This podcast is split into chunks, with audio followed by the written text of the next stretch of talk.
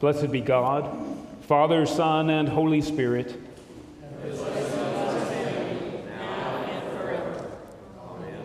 Let's pray together.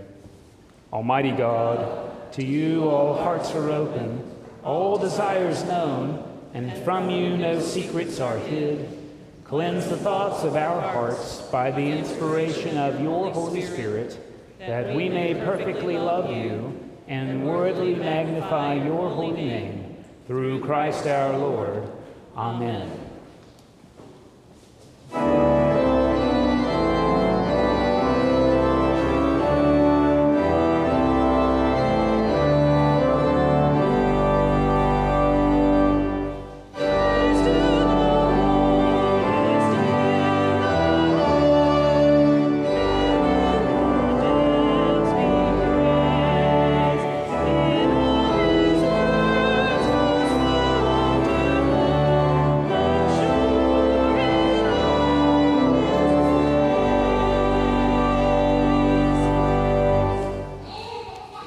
Lord be with you. and also with you. Let us pray. O God, from whom all good proceeds, grant that by your inspiration we may think those things that are right, and by your merciful guiding may do them. Through Jesus Christ our Lord, who lives and reigns with you in the Holy Spirit, one God, forever and ever. Amen.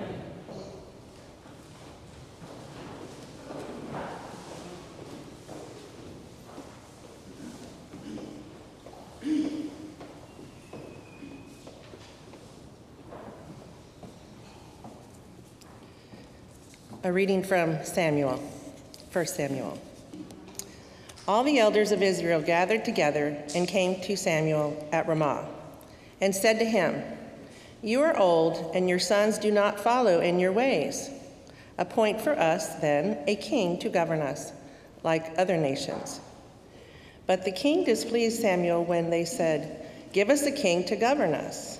Samuel prayed to the Lord, and the Lord to Samuel said to Samuel, Listen to the voice of the people in all that they say to you, for they have not rejected you, but they have rejected me from being king over them. Just as they have done to me from the day I brought them up out of Egypt to this day, forsaking me and serving other gods, so also they are doing to you. Now then, listen to their other voice. Only you shall solemnly warn them and show them the ways of the king who shall reign over them. So Samuel reported all the words of the Lord to the people who were asking him for a king, and he said, These will be the ways of the king who will reign over you. He will take your sons and appoint them to his chariots and to be his horsemen and to run before his chariots, and he will also appoint you, for himself, the commanders of thousands and of commanders of fifties, and some to plow his ground and to reap his harvest, and to make his implements of war, and all the equipment of his chariots. He will take your daughters to be perfumers, and cooks, and bakers. He will take the best of your fields and vineyards and olive orchards, and give them to his courtiers. He will take one tenth of your grain and of your vineyards, and give, give it to his officers and his courtiers. He will take your male and female slaves and the best of your cattle and your donkeys and put them to his work. He will take one tenth of your flocks, and you shall be his slaves.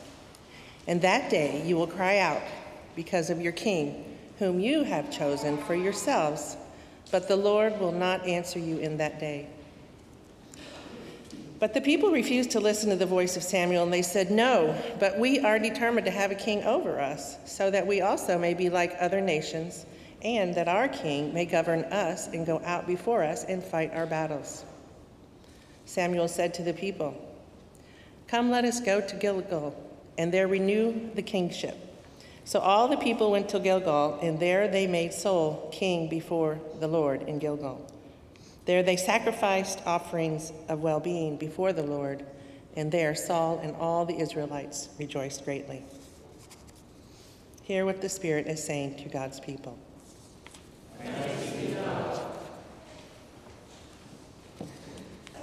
Psalm 138. We will respeak. read responsibly by the half verse. I will give thanks to you, O Lord, with my whole heart. I will bow down toward your holy temple and praise your name. For you have glorified your name. When I called you, you answered me. All the rulers of the earth will praise you, O Lord. They will sing of the ways of the Lord. The Lord is high, yet the Lord cares for the lowly. Though I walk in the midst of trouble, you keep me safe.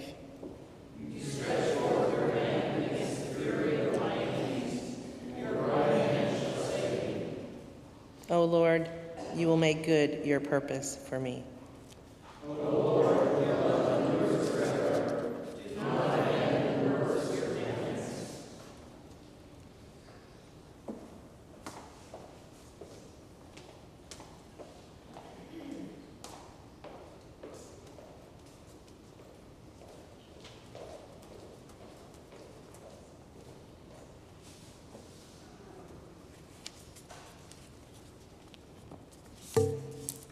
A reading from 2 Corinthians.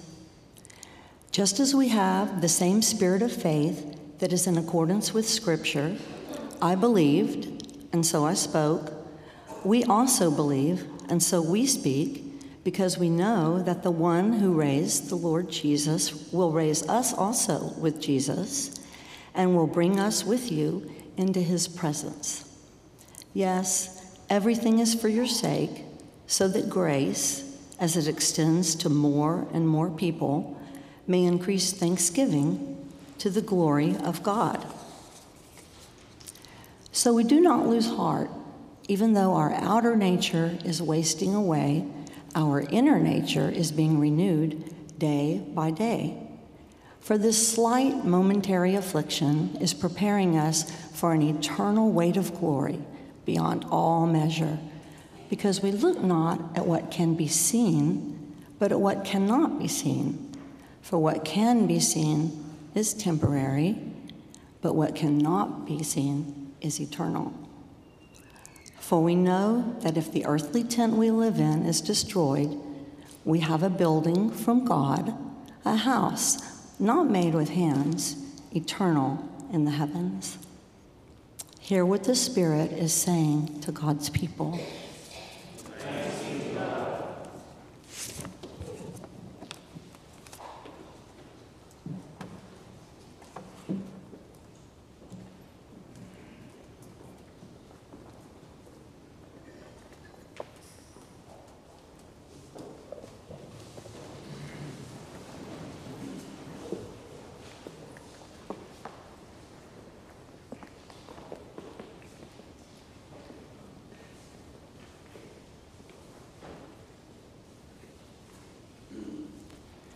The Holy Gospel of our Lord Jesus Christ according to Mark. Glory to you, Lord Christ. The crowd came together again so that Jesus and his disciples could not even eat. When Jesus' family heard it, they went out to restrain him, for people were saying, He has gone out of his mind. And the scribes who came down from Jerusalem said, He has Beelzebul, and by the ruler of the demons he casts out demons. And Jesus called them to him and spoke to them in parables. How can Satan cast out Satan? If a kingdom is divided against itself, that kingdom cannot stand.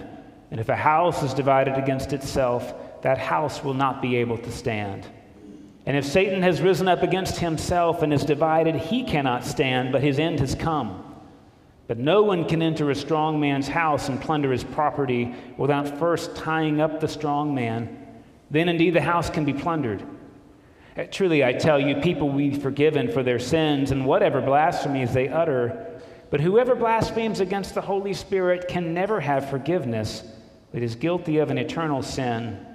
For they had said, Jesus has an unclean spirit. Then Jesus' mother and his brothers came, and standing outside, they sent to him and called him. A crowd was sitting around him, and they said to him, Your mother and your brothers and sisters are outside asking for you.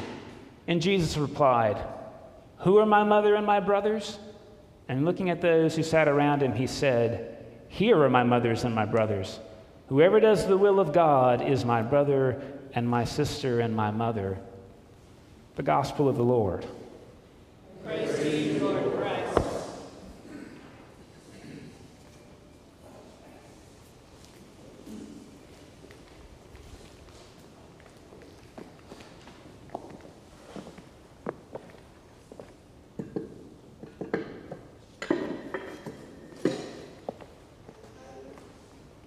Please be seated. Well, the readings have rapidly taken us into what we call the season after the day of Pentecost and Holy Trinity. And I just want to remind you that the lectionary is designed with the presumption that you've already read the Bible. so let me catch you up in case you haven't before, because uh, what's happened in the book of Samuel is that the people uh, were organized into these 12 different tribes may as well call them clans. And the clans had very little unity. In fact, basically the way they worked is everybody did what they wanted to do in their own land, and then there'd be a military threat, and somebody called a judge would show up and deliver them from the threat. But they didn't really do any judging. All they did was sort of fight some battles and then go away. And the last judge also happens to act like a king and be a priest, and his name is Samuel. And um, Samuel seems to be a pretty good guy, but it turns out his kids are awful. I mean, they're awful. Uh, they steal people's taxes. Women come to worship and they take advantage of them, I mean, in the worst possible ways. And this is no secret. The people of Israel look at Samuel's kids and they say, We don't want that. When you're gone, we don't want your kids ruling over us just because they're your kids, because they're awful. So they don't come out looking real good in this story, the people of Israel. What they want is a king. And it turns out it's not just what they want. They pick this guy camp called Saul. Maybe you've heard of Saul before. In Hebrew, it's Saul. Saul in Hebrew means asked for. He is the guy they ask for. And if you know your Bible, it's because he's a head and shoulders taller than everybody else. So he's kind of like any basketball player compared to me. And that is important because the king led the troops on the battle, didn't do like Napoleon and stay in the tent in the back, like was the first one on the field. And that's what they wanted a giant. They did not want Samuel's kids. So, look, uh, in this passage, the people get criticized. Oh, look, they've rejected God, they haven't rejected you. I mean, really, they've just rejected Samuel's kids. They're corrupt. This is important to hear. The people in the story get a bad rap here, but they're in what we like to call something called a double bind. A double bind is when you've got two choices, both of which are really bad. Uh, we find ourselves frequently in double binds, whether we realize it or not. And I want to put this before you because uh, I think that's what Jesus is talking about as well when he talks about houses being divided against themselves. That's a double bind. So let me tell you a story from the Zen tradition about double binds. Once upon a time, there was a Zen master who had many Zen disciples, and he also had a really big stick. And he said, if you say this stick is real, I will beat you with it. If you say this stick is not real, I will beat you with it. If you say nothing, I will beat you with this stick. You might be thinking, Mike, that's a triple bind. Anyway, you, you see that there's no good choice. So, so what do you pick? Well, the Zen tradition says that one very clever student gets up and breaks the stick. Now, there's a lot of wisdom in that story because what I want to suggest to you when we talk about a house divided against itself and what happens in this story between people picking corrupt children of the prophet and a corrupt king, this is about double binds. And uh, if you don't mind me saying so, I think we're getting called as a people of faith and a people of God to break the stick to break the stick. Notice that breaking the stick is not about beating up the master with the stick, it's about breaking the stick. Now, you may not feel like you're in a double bind, so I want to name a couple of these, and I know you're not going to like all of them. I already know that. But I want to tell you a double bind I find myself in as a parent of a daughter. You see, she's young, but the day is coming when she will either be considered a prudish girl or a loose woman. And those are her choices. Now, you tell me how you win. God is calling us to break that stick, don't you hear? Already exists, there's a word we use for little girls who assert themselves that I have never heard used against a little boy. Starts with the B, it's the word bossy. You will never hear a boy called bossy. You will hear a boy called a natural leader. Little girls are in a double bind. Are they bossy or are they voiceless? We are called to break that stick. Women who are assertive, we don't call them bossy. We have a different B word we use for women who are assertive. It's a double bind. It's sinful, and we're called to break the stick. Men are in a double bind too. You see, as a, when we're children, we're taught not to be emotionally sensitive. So don't be emotional. But there's this interesting thing that little boys and men are both prone to do, which is be destructive when they get angry. So men shouldn't be emotional, but if they punch a wall, well, that was sort of okay. And don't you see, it's the same thing as being totally out of control with your emotion, breaking stuff. Sometimes it isn't stuff we break, it's people we break. I call that bridge burning.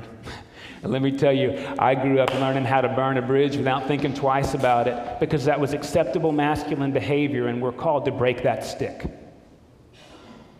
as a church, as disciples of the risen Lord. Those are not acceptable alternatives. We all realize, of course, that the same sort of sexual categorization that gets thrust upon women also gets thrust on young men. You're either a loser or you're a player. We are called to break that stick. We often find ourselves in other double binds. Listen, I drive a Toyota Prius because it gets 50 miles to the gallon, and I think that's great.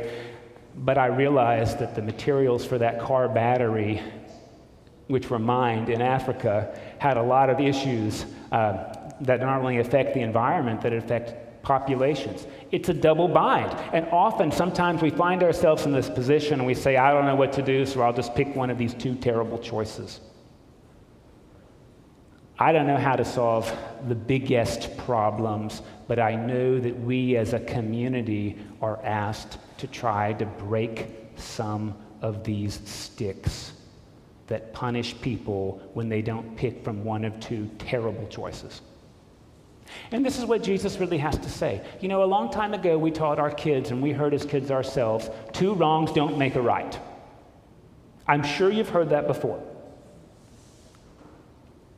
And that's what Jesus says in a different language. He says Satan can't drive out Satan.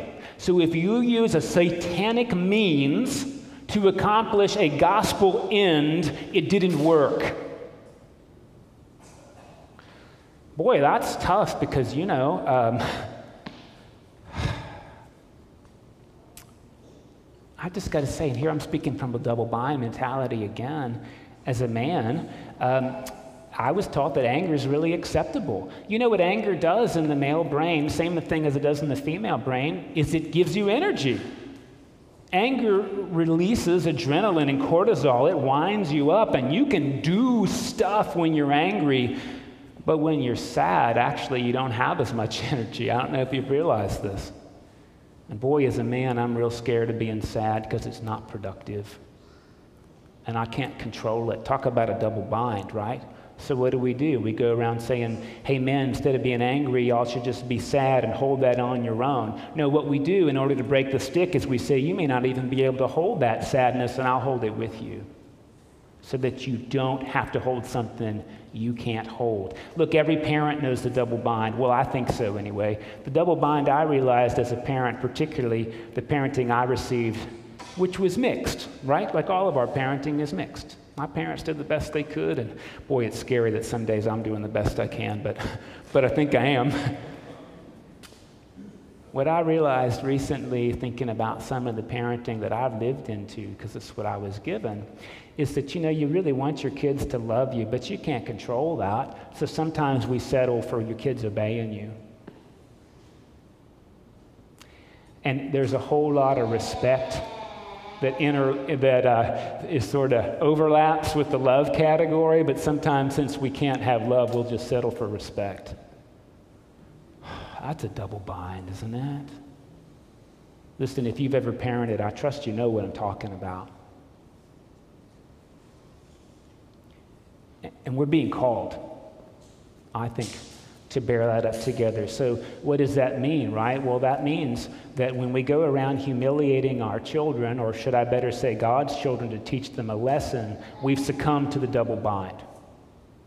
There's nothing honorable about shaming somebody, nothing honorable about that. That's using Satan to drive out Satan. We often maybe I'll just say me. Sometimes I see something that bothers me, and really what that means is I haven't chosen to take enough time to understand where it's coming from. Because in my brain it doesn't make sense. And again, I don't always make cognitive space to enter somebody else's brain. So, what I'll do, of course, is I'll go and I'll say to somebody not involved, Hey, I had this experience, and isn't that really strange?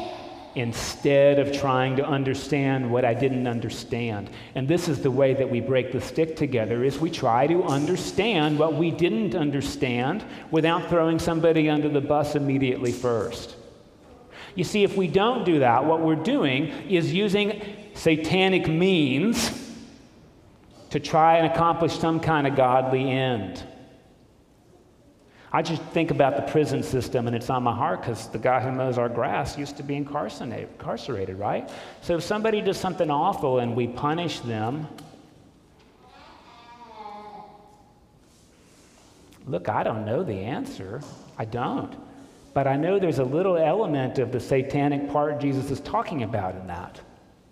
You deprive somebody of their ability to vote or hold a job the rest of their life? Is that good news? Surely we can see that there's some satanic element in the way we result to retribution. Now, Jesus says this thing that was chilling for me as a kid. The unforgivable sin is blasphemy against the Holy Spirit. That's what he says, right? Now, if you grew up Southern Baptist, what that meant, right, is that if you did that, you're going to hell and too bad. There's no coming back from that. So we started to get really worried about what's the, what does it mean to blaspheme the Holy Spirit? Like, what is that? And, you know, sometimes we said he was playing with a Ouija board, or sometimes it was dancing. I didn't grow up in that kind of culture, you know, but, but some of us did. And look, the text is really clear about what the unforgivable sin is, but I want to tell you a little bit more about what I think that means. The unforgivable sin is when we see God doing the work of reconciliation providing a place at God's table for people we shoot away. And when that happens, we say that was the devil doing that instead of the Holy Spirit. When we see God working the world to look like God imagined and we say that's evil, that's blasphemy. That's what the scripture says.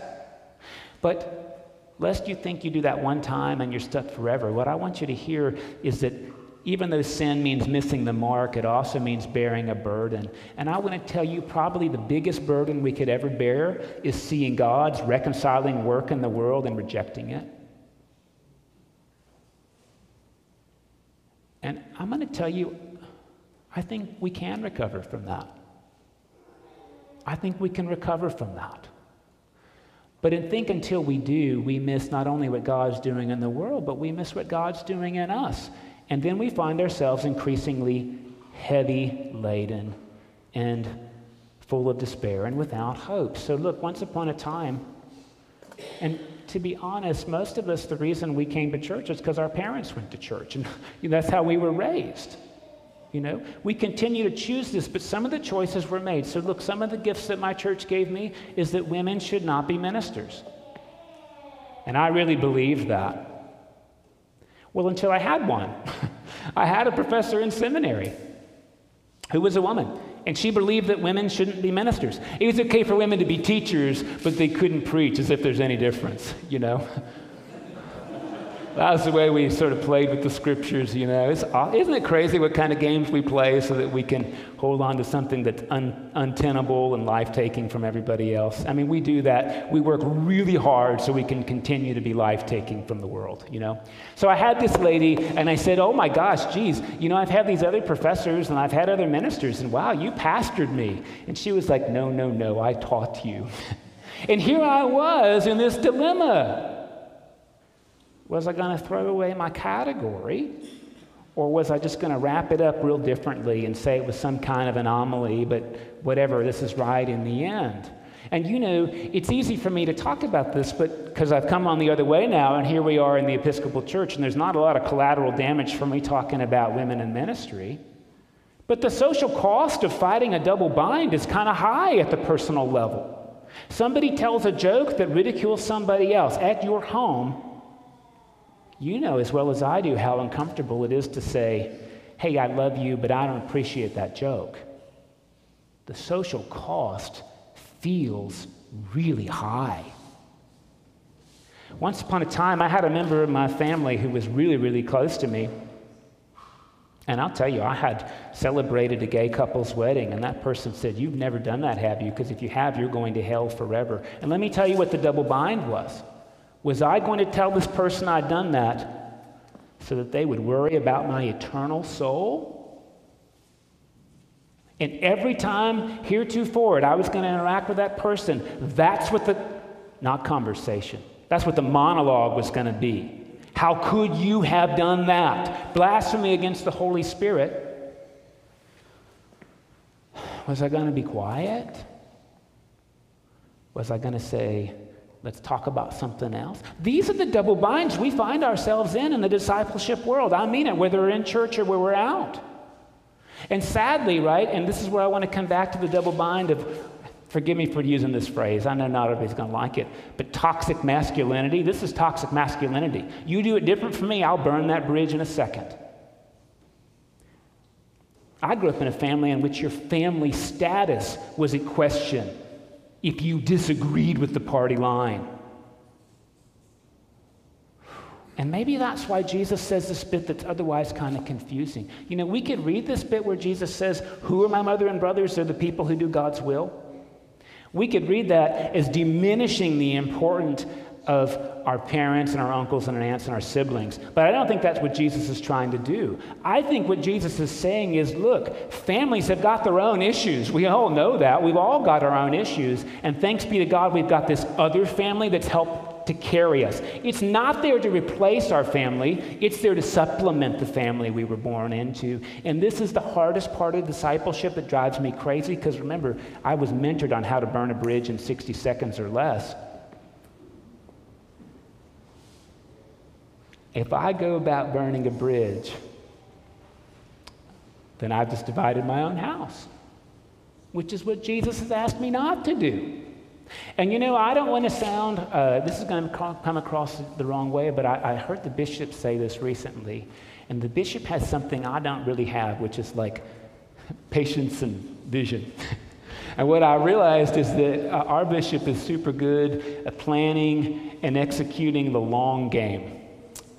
And what I hear the bishop sort of saying, even though he didn't use these words, right, is that there's people um, who don't believe in certain things like that women can, in fact, be leaders and should be praised for their intellect and not just for their looks. This is a double bind, by the way, right? When people talk about how pretty your daughter is, but how well spoken your son is, you know they mean well, right? But in front of my daughter, I feel like I'm supposed to say, she's really bright and capable. and that's off putting. I mean, it is. It's off putting for someone to say that. But what I've heard the bishop say that I appreciate is if we can avoid the bridge burning tactic that is just easy to us because it comes from that uh, adrenaline and cortisol response, if we can start to realize that the biggest hope I have for the person who's intolerant of me is to stay in relationship with them, that's their hope. Because if I cut them off, guess what? They don't have any more difference in their lives. This is what the bishop, I think, has envisioned for the church. You know, you may not totally be on every issue of the Episcopal Church, and you don't have to be. But when we start creating churches that look like us, we lose any hope of growing bigger than we are. And this is, I think, what the long game is about and what it looks like to break the stick that is in use, that is used to inflict these double binds on people. And the wisdom of this place this place.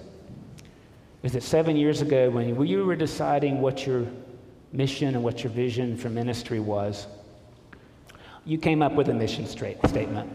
It's a little bit long, right? And it includes things like worship and serve and welcome and learn. But you know, the tagline here is the wisdom of the place. The tagline is, we can do more together. And this is what Jesus is talking about wherever your nuclear family is. Here we are, supplementing one another spiritually. I didn't say replacing, supplementing and holding one another up. Experiencing sadness new to you, we can do more together. Standing up for your girl children or your boy children or your gay children or your transgender children, difficult, and we can do more together. I don't always know how to change the stick that governs the world, but in this place, in this place, we can break these sticks at least as a start. And that's not just what Jesus asks us to do, Jesus commissions us to do that work. And it takes energy. And don't you see, that's why we come back to the Eucharist every week. You know, I used to hear, well, you, you take communion so often, it kind of like waters it down. But look, I mean, I probably could take it nine or ten times a day because I often find myself out of energy in a social situation when somebody has put down women in general and my wife in particular without even knowing it. And how do I break the stick without burning the bridge? I'm still learning. I'm learning that stuff from you. And that's what we're in this together to do. How do we break the stick without burning the bridge? God, give us nourishment for that.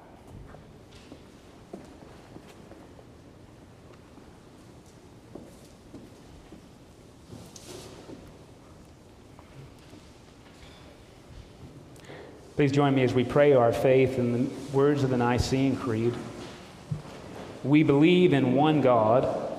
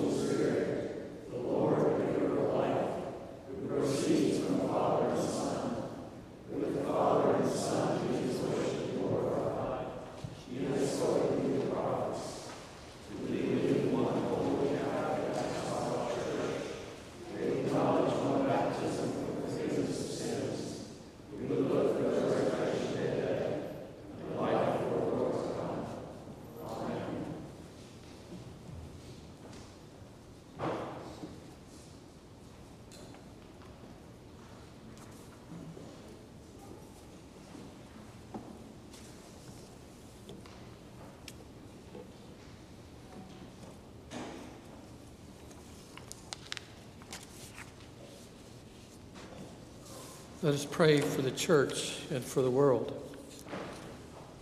Grant, Almighty God, that all who confess your name may be united in your truth, live, to, uh, live together in your love, and reveal your glory in the world. Lord, in your compassion, we pray for all who govern and hold authority in every nation, for the members of the armed forces throughout the world, and for all who struggle for peace and justice, that they may act with prudence and vision to plant the seeds of your kingdom everywhere. Lord, in your compassion, hear our prayer. Give us all a rever- reverence for the earth as your own creation, that we may use its resources rightly in the service of others and to your honor and glory. Lord, in your compassion, bless all whose lives are closely linked with ours, and grant that we may serve Christ in them and love one another as he loves us. Lord, in your compassion, hear our prayer. Lead our parish. Source of wisdom, guide us. Source of strength, support us. Source of love, unify us, we pray. Lord, in your compassion, hear our prayer. Guide St. Thomas the Apostle School, that those who teach and those who learn may rejoice in the knowledge of your truth, that we may teach our students to love whatever is true and just and good, and that we may be bearers of your grace to all who come through our doors. Lord, in your compassion, hear our prayer. Comfort and heal all those who suffer in body, mind, or spirit.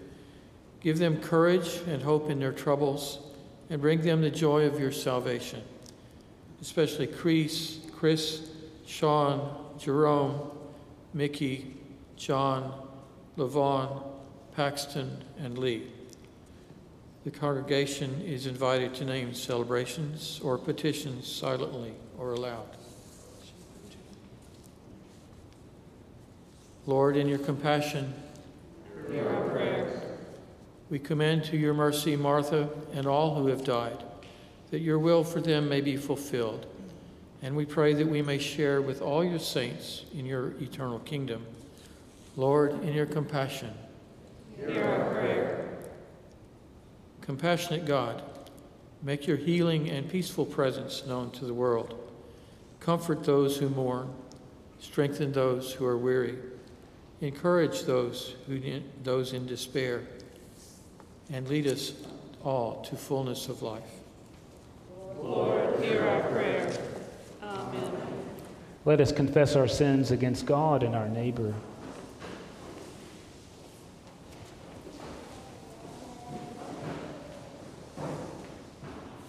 Before God, with the people of God, I confess to my brokenness, to the ways I wound my life, the lives of others, and the life of the world. May God forgive you, Christ renew you, and the Spirit enable you to grow in love. Amen. With, with the people of God, we confess to our brokenness, to the ways we wound our lives, the lives of others, and the life of the world. May God forgive you. May Christ renew you, and the Holy Spirit enable you to grow in love. Amen.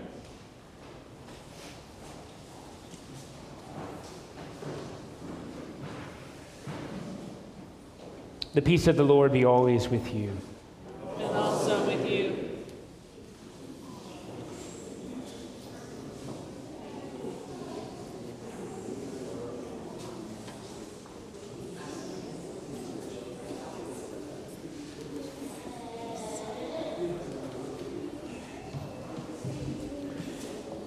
Good morning, peace, and thank you for worshiping with us at St. Thomas today. Uh, if you're new to this or haven't done this before, in the narthex, that's what we sort of call the room behind this one. Sometimes we call it a lobby, but it's the narthex.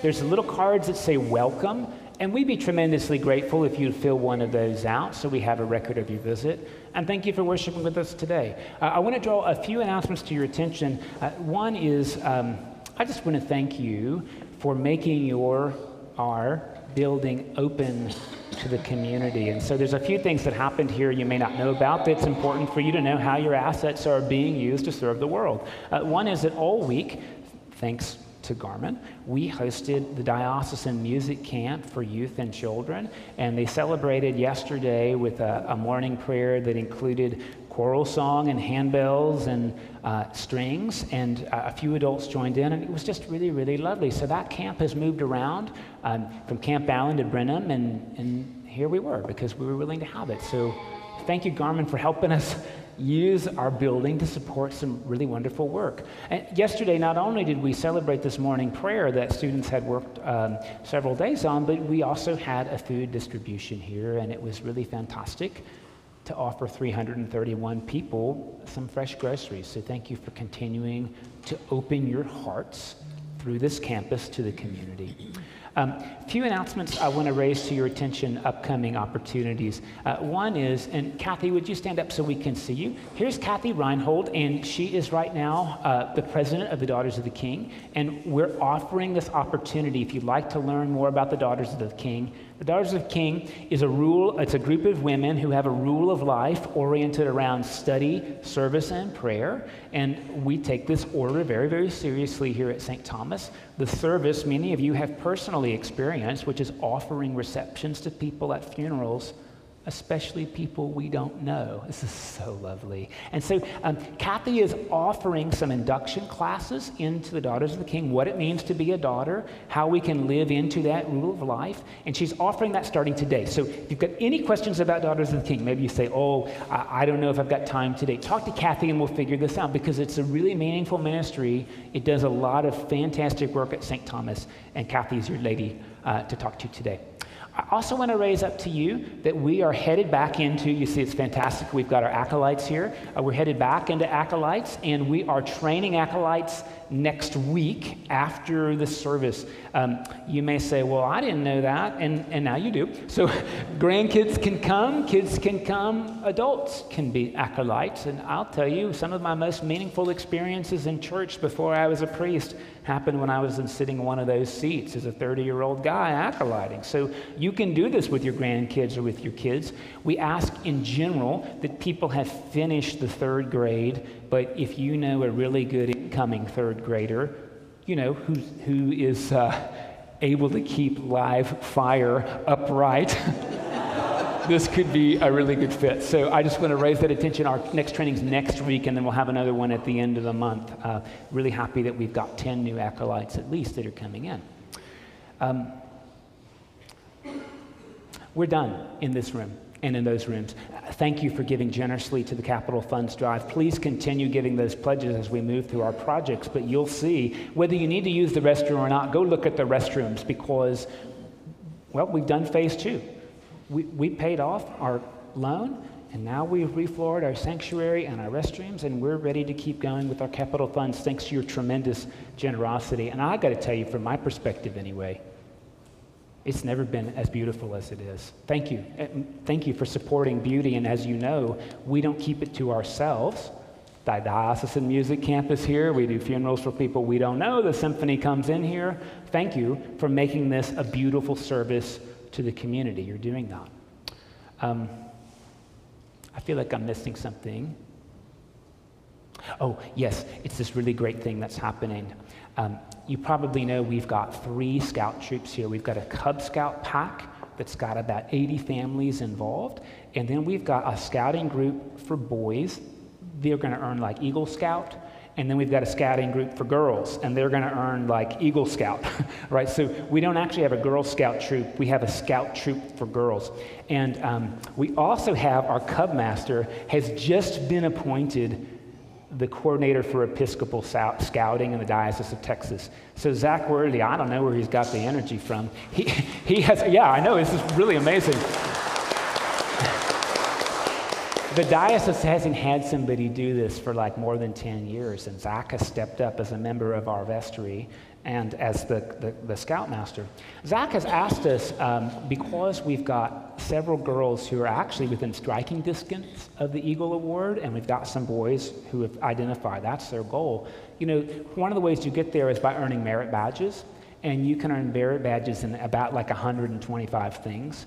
including like aerospace engineering. I wish we knew some people who did that. And um, sewing and swimming, right? And so you'll see this list in the e news, but what they need is for us to do more together. They need merit badge counselors because some of our regular scouting folks don't do the things you know how to do.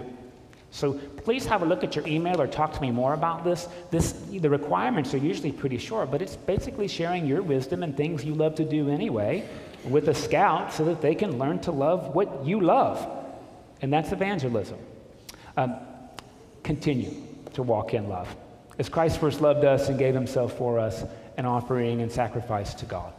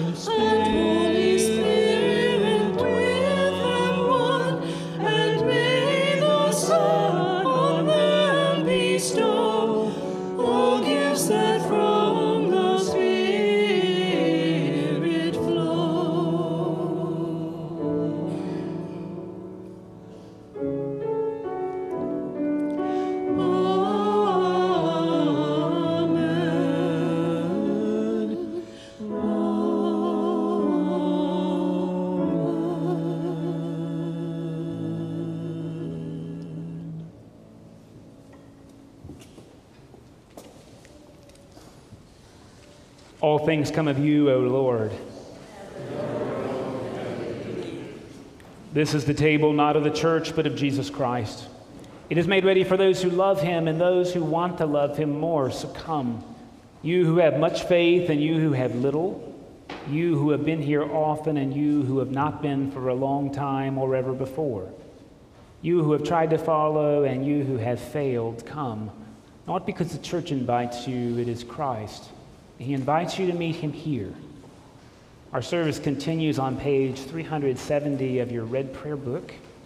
You will need it. This has a lot of responses in it. page 370 of your red prayer book.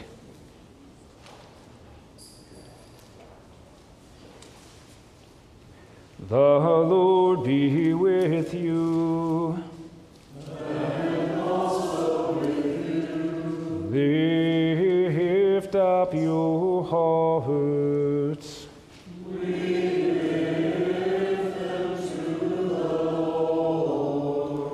Let us give thanks to the Lord our God. It is right to give thanks and praise. God of all power, ruler of the universe, you are worthy of glory and praise. At your command, all things came to be. The vast expanse of interstellar space, galaxies, suns, the planets and their courses, and this fragile earth, our island home. From the primal elements, you brought forth the human race and blessed us with memory, reason, and skill. You made us the shepherds of creation, but we turned against you and betrayed your trust, and we turned against one another.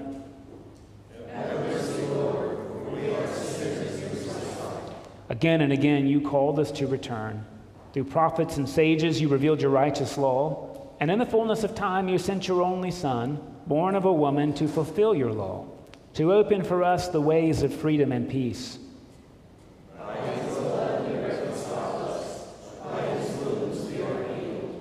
Therefore, we praise you, joining with the heavenly chorus, with prophets, apostles, with Martha Halliburton and martyrs, and with all those in every generation who have looked to you in hope to proclaim with them your glory and their unending hymn.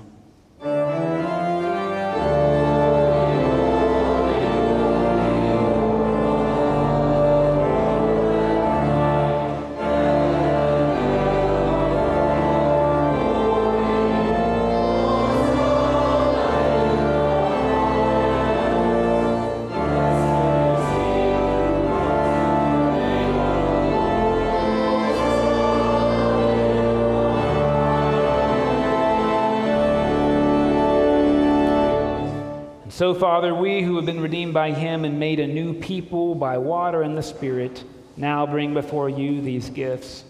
Sanctify them by your Holy Spirit to be the body and blood of Jesus Christ our Lord.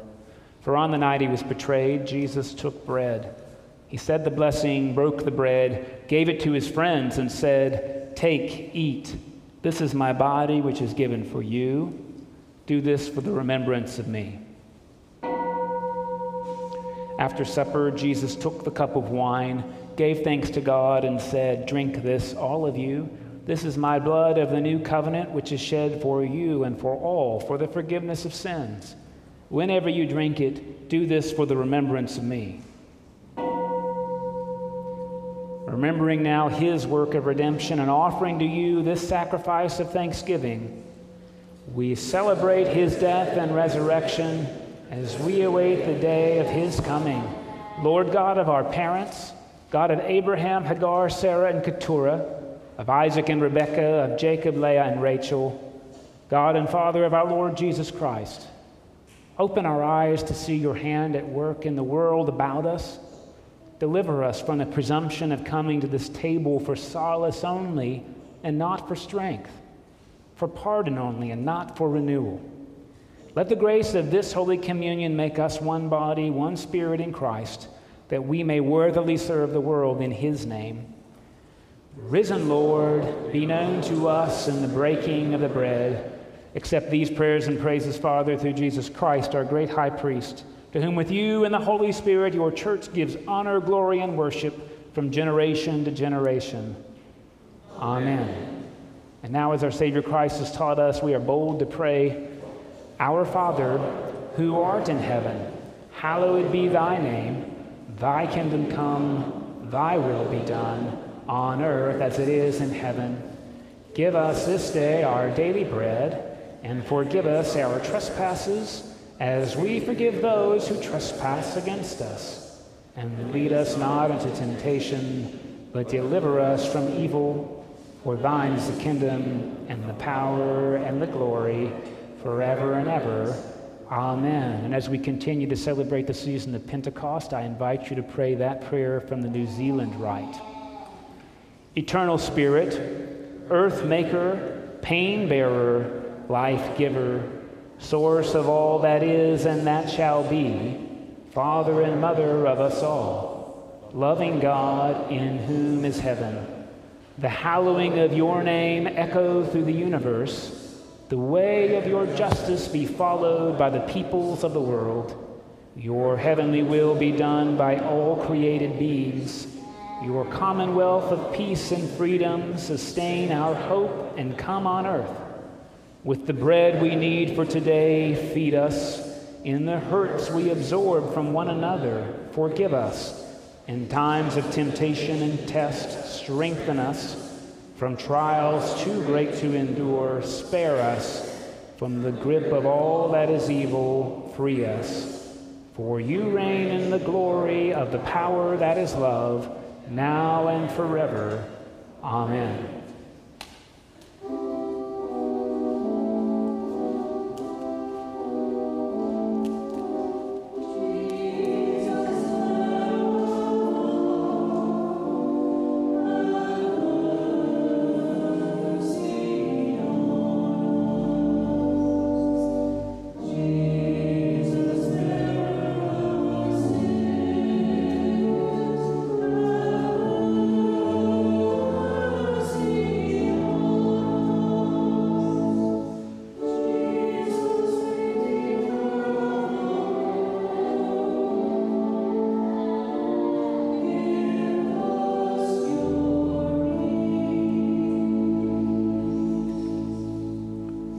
These are the gifts of God for you, the family of God. Feed on them in your hearts by faith and with thanksgiving. And I invite you forward to receive bread or a blessing. And remember, the cup is open for intinction. Um, please come to the aisle closest to your right. After receiving, uh, return to your seat from the far side.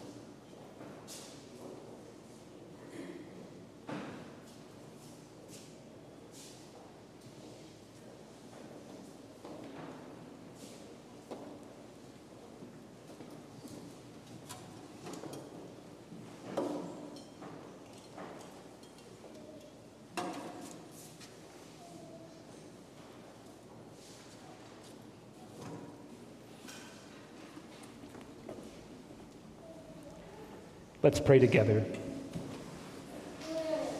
Freely thou hast given me thy body for my food, O thou who art a fire consuming the unworthy. Consume us not, O our Creator. Consume the thorns of our transgressions. Instead, enter into our members, our veins, our hearts. Cleanse our souls and sanctify our reasonings. Make firm our knees and bodies with this nourishment from your table. Illumine our five senses to see you ever at work in the world. Always protect, guard, and keep us from soul destroying words and deeds. Give us understanding and illumination. Show us to be a temple of thy one Spirit and not the home of many sins. Thou art the only sanctification, nourishment, and light of our souls, O good one. And to thee we ascribe glory day by day. Amen. May God, who by the Holy Spirit caused those of many languages and worldviews to proclaim Jesus as Lord, strengthen your faith and send you out to bear witness to God in word and deed. And the blessing of God Almighty, the Father, the Son, and the Holy Spirit be with you this day and remain with you always. Amen.